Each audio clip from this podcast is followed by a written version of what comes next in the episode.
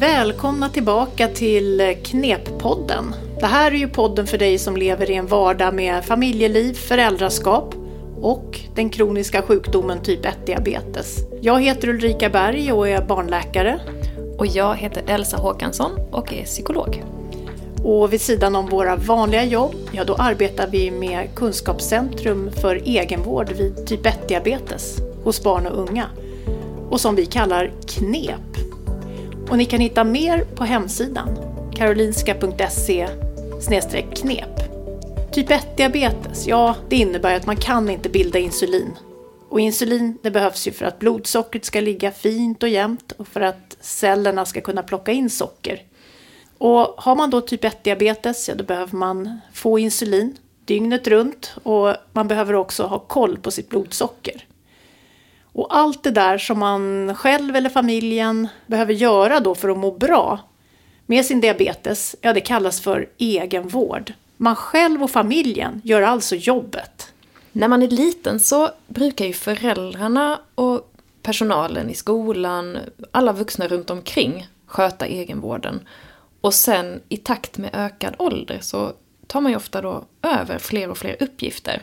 För att man ska bli mer självständig och för att man då sen i vuxen ålder ska kunna sköta de här bitarna på egen hand. Men den här övergången är ofta ganska klurig för många och det är sällan så att det går en liksom, rak väg uppåt kring det här. I den här podden så fokuserar ju vi på utmaningar runt omkring egenvården vid diabetes typ 1 och hur vi kan möta de där utmaningarna. Och idag så ska vi prata om just det här, att ge över egenvårdsuppgifter till ens barn och i samarbete med ens barn och ge exempel på strategier som skulle kunna vara hjälpsamma. Skulle inte du bara först kunna berätta lite, vad kräver egentligen egenvården av oss? Ja, men egenvården kräver ju en massa tänkande. Sen är det med det sagt, jag kommer in lite mer på det, men när man gör den här överlämningen då kan det ju handla om att man som förälder är lite osäker på vad barnet vet och kan om sin diabetes och insulinberäkningar och sånt. Och så här, vad, vad, är, vad är normalt för en genomsnittlig 13-åring att kunna klara av? Men allt handlar ju inte bara om kunskap och den typen av tänkande utan man kanske förstår och kan nästan allt om sin diabetes men man kanske ändå har svårt att få det gjort. Mm. Men det här med tänkande då, då, som jag nämnde i förra avsnittet så pågår det ju mognad under barn och ungdomsåren. Och det är ju inte bara kroppen som mognar utan det är ju hjärnan också. Och dels handlar det om det där med konsekvenstänk. Alltså om jag gör det här då händer det där. Och det kanske inte händer precis just nu utan det händer längre fram. Man brukar också prata om styr och reglerfunktioner och det brukar kallas för exekutiva funktioner i hjärnan och då menar man funktioner som hjälper oss att planera vad vi ska göra, genomföra det och, och inte minst då slutföra. Och vi ska ju också kunna utvärdera det vi nyss gjorde. Mm. Så det är mycket tänk på gång. Mm, just det. Och jag tänker exekutiva funktioner som du pratar om här. Dels har vi ju sett att de är viktiga vid diabetes och vid egenvård och sådär. Eh, men sen är det också de som mognar sist av alla funktioner i hjärnan, eller hur? Ja men visst är det så. Ehm, för många kan det ju vara när man är först drygt 20, kanske 24 år. Och vissa barn och vuxna har större utmaningar än andra med de här funktionerna. Dels kan det påverkas av dagsformen och, inte minst av blodsockervärdet. Så att vissa dagar går det bra och andra inte. Och så det är ju tyvärr lätt hänt att man misslyckas med allt det man har tänkt sig.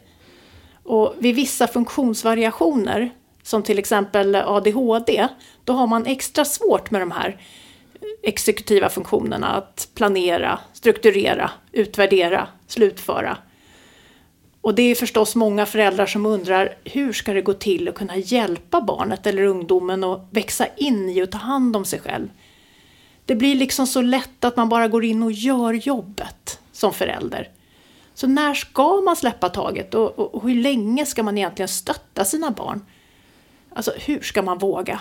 Ja, det här tror jag är en fråga som, som många går och, och funderar på.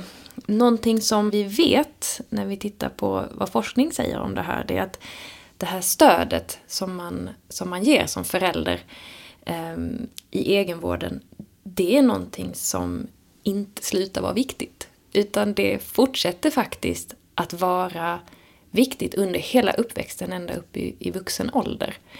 Och jag tänker som förälder är det lätt att vara självkritisk, att jag stöttar för mycket, jag kanske curlar mitt barn och så.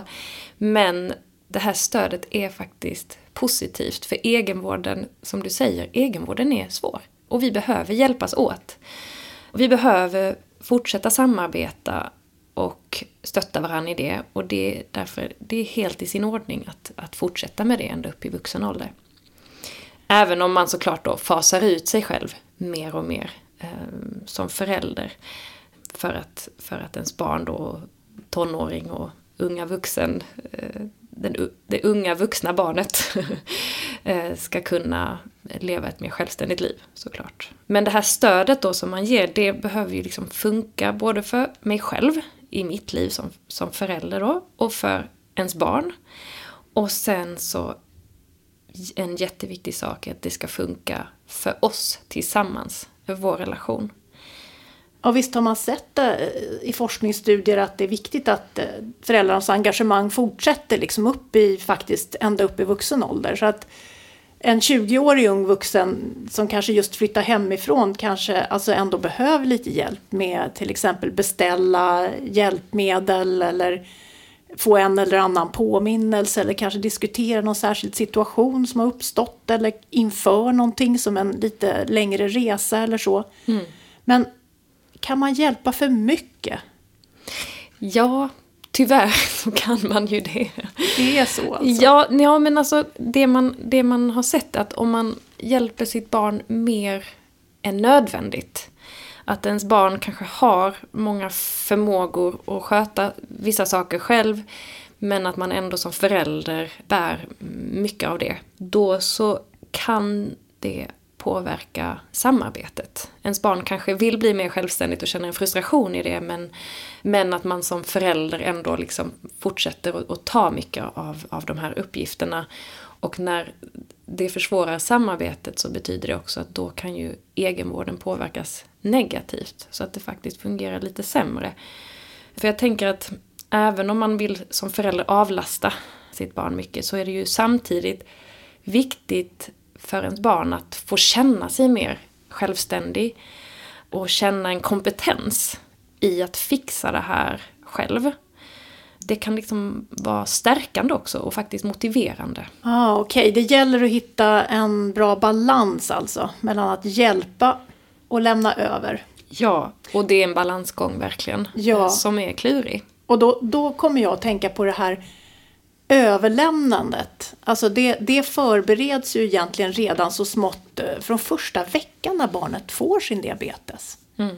Alltså jag menar all den där kunskapen som vi kanske inte tänker på men som barnet faktiskt får genom bara att vara med när man som förälder gör olika moment åt barnet. Den är ju jättevärdefull. Alltså för ett yngre barn så kanske kan bara vara att välja plats för var man ska sätta pumppodden eller eh, vilket finger man ska välja att sticka blodsocker i. K kanske få erfarenhet att man kollar sockret när man har varit ute och hoppat studsmatta en halvtimme, att det kanske kommer någon liten frukt som man ska äta. Allt det där, det är ju kunskapsinhämtning och, och faktiskt delaktighet också. Ja, man kanske kan tänka på just delaktighet, att det kan ju vara som ett ett litet ledord eller när, när, man får till det då vet man att då, då funkar det här på ett, på ett bra sätt. Men om man nu har ett lite äldre barn som faktiskt skulle må bra av att bli lite mer delaktig. Man känner nu är det dags att börja röra sig framåt här. Mm.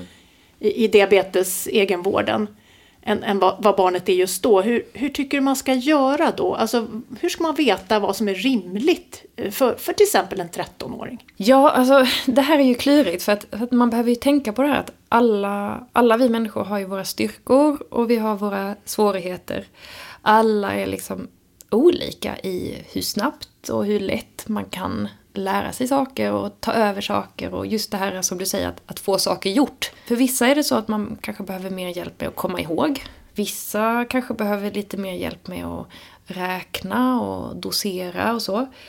Just därför är det ju svårt att ha liksom en bestämd regel att vid den här åldern så ska du klara det och det och det och det. Så även om man kan såklart kika lite på hur andra gör och försöka ha lite, lite riktmärken så, så måste man ju ändå hela tiden anpassa till sitt eget barn och tänka att mitt barn är unikt och har sina förutsättningar. Och eh, mitt mission som förälder är ju att försöka hjälpa mitt barn att, att lyckas med det vi bestämmer. Så att därför så kan det vara så att man kan behöva stötta lite extra ibland, avlasta lite extra ibland i perioder. Och att den här vägen måste inte vara spikrak och den måste inte vara på samma sätt för din familj som för andra familjer. Men just om, om de här kraven ofta blir för höga, då är det sånt som kan leda till att ens barn tappar i motivation och inte liksom orkar anstränga sig så mycket längre. Okej, okay, så att du menar att det, det, är viktigt att hjälpa sig själv och barnet att hitta liksom lagom utmaningar? Ja. Eh, så att det inte blir för svårt, man orkar fortsätta framåt. Ja, men hur ska man hitta en lagom utmaning och sätta igång med då? Många barn och unga kan ju ha egna idéer och förslag eh, med vad de skulle vilja göra. Och då är det ju bra att, att, att satsa på det. För där har du ju liksom redan lite motivation att jobba med. Sen får man då försöka hjälpa till och se till så att det blir liksom just ett rimligt nästa steg. För att både, jag tänker, både man själv som förälder och ens barn kan ju ha för höga ambitioner. Men om det då inte kommer spontant från ens barn så kan man ju då först fundera lite som förälder då, på vad som skulle kunna vara ett, ett bra nästa steg. Och där så tänker jag att det är bra att försöka hitta någonting som skulle kunna leda till en positiv skillnad i mitt barns liv. Återigen, det här med motivation, det är ju så himla bra om man lyckas få till det. Så det skulle kunna till exempel vara någonting då som, som gör att ens barn kan känna sig mer självständig, mer fri, kanske göra fler saker. Och sen att försöka involvera barnet i det där tänkandet och kanske fråga, så här, är, det, är det någonting som du skulle vilja göra? Eller att ge ett förslag. Du, jag funderar på om det skulle vara en bra grej för dig att, att börja med det här och träna lite på att ta insulin själv. Vad, vad tror du om det? Och vissa barn kan ju också behöva lite tid att fundera då på det här. Och få, man får liksom gå och grunna lite. Men sen kan man ju också då som förälder passa på i ett läge om, om det är någonting som ens barn vill göra, som lockar. Att, eh, ja men eh, till exempel sova över hos en kompis. Ja men då är det ett bra läge att passa på att träna på någonting. För då har vi liksom också någonting som, som motiverar en. Ja, du sa ju att det, det ska ju vara något som är möjligt för barnet och, och, och möjligt för dig som förälder. Alltså det här med övernattning. Ibland kan det ju vara så, det kan ju vara något jättestort steg som barnet ser framför sig. Alltså hur, hur får man det då att fungera? Ja. Det är en stor grej att övernatta hos någon. Det kan vara en väldigt stor grej och kan kännas orimligt stor. Och då tänker jag att man ska försöka ta till det här som vi har pratat om tidigare, lite grann det här verktyget att dela upp i små steg och ta ett steg i taget. Och som vi sa innan, att istället för att liksom försöka klättra upp för ett berg och hopp, eller liksom försöka ta sig upp på en gång, så gör vi en trappa och så tar vi ett steg i taget. Så vi kan ha liksom ambitionerna högt upp, men vi delar upp vägen i, i små steg då. Och som exempel då det här med att, att, sova över hos en kompis och dela upp det, ja men då, då kanske man ska börja med att till exempel eh, spendera en hel dag hos den här kompisen eller en kväll som ett första steg. Eller att också kanske prova att sova över hos någon som man vet har liksom lite extra koll på ens diabetes. Om det är någon kanske nära anhörig som, som man vet, vet hur man gör. Helt enkelt runt diabetesen. Så eh, kanske det är ett bra första steg att sova över där först. Så, så att man, man, man, gör, man lägger upp en liten plan och man gör ett litet, en liten stege. Ja, men det här med steg är ju bra. Jag kommer att tänka på ett annat sånt där steg är ju att börja ta insulin ja. utan en vuxen. Det är ett stort steg. Ja, det är en väldigt stor uppgift att ta över sådär på en gång. Mm. Och det är svårt att plötsligt bara börja göra det. Alltså dels så kan det vara svårt att dosera, mm. så hur mycket ska man ta? Och sen är det lätt att glömma förstås. Och för att göra det här lite enklare, men då kan man ju som ett första steg kanske välja en måltid per dag som man ska försöka göra det här. Mm. Och det kan vara en lite enklare måltid, till exempel mellis, med någon eller några bestämda måltider där barnet redan har lite koll på kolhydratmängden. Eh, sen kör man på det ett tag och, så att den nya vanan får sätta sig. Så att, att förenkla så mycket som möjligt då och göra så att nästa, nästa steg ska vara liksom lätt att gå upp på. Men du eh, Ulrika, jag tänker att om ens barn då har liksom lite extra svårigheter eller utmaningar med det här steget då ehm, och, och dosera insulin då kanske det här trappsteget då behöver delas upp i ännu mindre delar. Och att man försöker, försöker liksom, man kan behöva förenkla situationen ännu lite mer beroende på vad, vad man tror att ens barn är redo för. Så hur skulle du göra för att liksom ännu mer så här maxa chanserna för att det här ska lyckas? Ja, där tror jag man känner sitt barn rätt väl, men, men en sak skulle kunna vara att ställa fram en färdig macka i kylskåpet med en lapp där det står kolhydratmängden på. Då kan man, om man har pump, då bara lägga in kolhydratmängden i pumpen. Eller så kanske man kan sätta en post-it på kylen dessutom med en påminnelse då. En annan sak man kan göra det är att sätta upp ett kort på kylskåpet med fyra eller fem olika mellisar som barnet kan välja mellan. Och där är då kolhydratmängden uträknad i förväg och står där. Eh, Men jag tänker en som jag, sak som jag tycker är viktig att tänka på här när barnet börjar försöka göra saker själv. Det är ju att försöka dra ner kraven då på resultatet. Alltså att tillåta att det kanske inte blev toppenbra resultat. Eh, Det kommer ju inte att bli perfekt i början.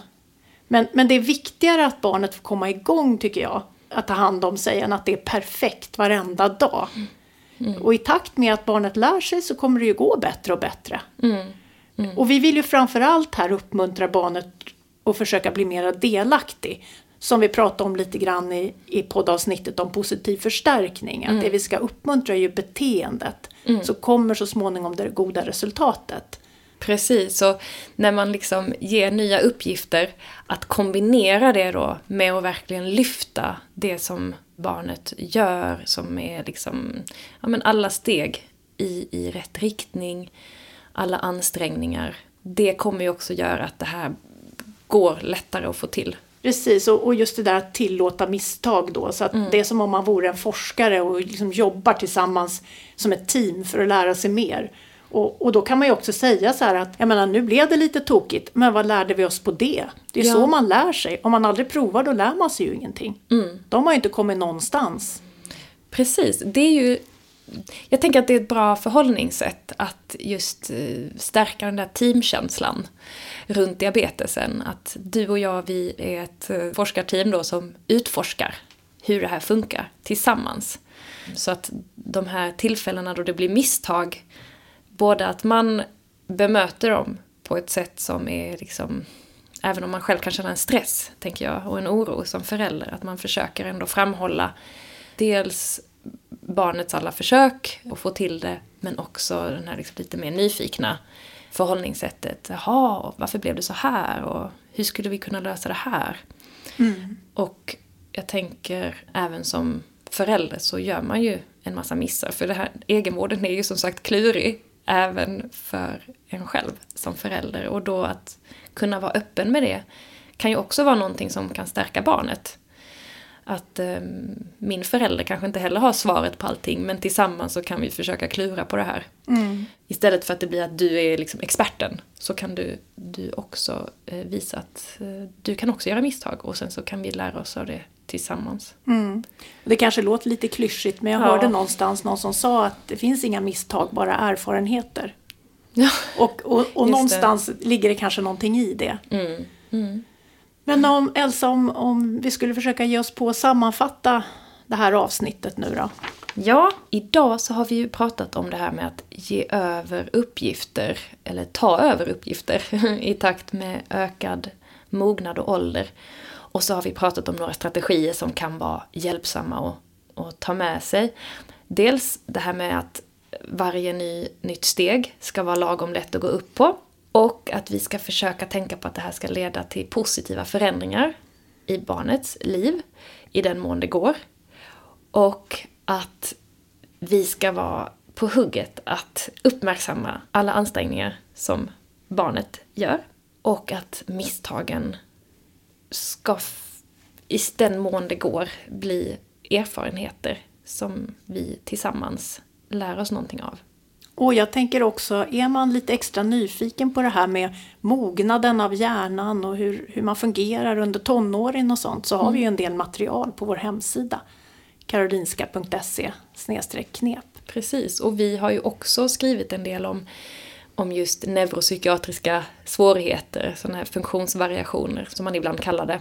Som ADHD, ADHD till exempel, eller autism. Autism, ja. så har vi ju samlat lite forskning och så kring det där. Mm. Så där kan man gå in och kika om man vill veta mer. Mm. Och nu har vi ju kommit fram till Dagens knep. Det är ju många föräldrar som letar efter bra sätt att påminna sina barn och ungdomar. Och idag har vi ett knep som en diabetesförälder tipsade oss om och som kan underlätta den här kommunikationen man ju faktiskt behöver ha. Hemma där hos dem så hade de startat en särskild chatt på mobilen för påminnelser och kommunikation runt just diabetesen. Och då bestämde de att de hade till exempel tre till fem emojis som de hade kommit överens om med olika betydelser. Och sen så bestämde de exakt liksom när ska man skicka de här meddelandena, i vilka situationer och hur, hur ska vi tänka kring responsen eller svaret på meddelandena. Och det kan till exempel då vara så här. Barnet skickar en styrkearm. Ni vet, det finns ju sådana där emojis. Flex. Flex heter det det. Ja. När man har tagit druvsocker vid larm för att man snart kommer att bli låg. Eh, om, om inget sms då har kommit inom fem minuter från det där larmet, för att föräldrarna har ju ofta en följarfunktion, så de ser ju att det här händer. Har man då inte skickat då en ny emoji eller sån här styrkearm eller vad du nu kallar för inom fem minuter från larm, då får man som förälder chatta en påminnelse. Och eh, det viktiga var ju då som de hade upptäckt att det var viktigt att komma ihåg de här glada emojisarna. När barnet svarar eller gör det man har påmint om eller kanske bara helt enkelt kommunicerar. Och fler förslag på hur man kan jobba med bra påminnelser, det hittar du också på vår hemsida. karolinska.se knep. Och nu har vi ju gjort fem avsnitt i den här eh, knep-podden, vad kul det har varit Ulrika. Ja, jättekul. Um, Framtiden för knep och den här podden är ju lite osäker. Ja, vi vet ju inte riktigt hur det blir med ja, men, finansiering mm. och avtal och sånt där, om, om vi får fortsätta. Ja. Vi, vi hoppas ju verkligen kunna göra fler avsnitt framöver. Vi har ju så många idéer, eller hur Ulrika, på saker vi vill prata om. Vi mm. vill ju prata om eh, till exempel eh, rädsla för hypoglykemi som är ett vanligt problem. Och jag tänker det här med ungdomstiden, vad som händer då, vilka oh. särskilda utmaningar som finns där. Oh. Kanske lite knep om hur man kan tänka kring mat. Hur får man mm. till det där med att ge insulin före? Finns det några bra knep? Och mm. Om man har barn som till exempel har autism, hur ska man tänka kring mat som ofta kan vara lite knepigt? Ja, verkligen. Och också tänker jag det här med att prata med varann om mm. diabetesen. Mm. För det kan många uppleva är lite klurigt, att nå fram till varandra. Hur kan vi göra för att liksom hjälpa våra barn att berätta mer och, och dela med sig av det som är svårt. Mm. Så att man kan hjälpas åt bättre tillsammans. Så teamet blir ännu starkare. Ja, mm. exakt. Men till dess, så läs mer om oss och hitta massor med mer material på vår hemsida karolinska.se knep. Tack så mycket för oss. Tack ska ni ha.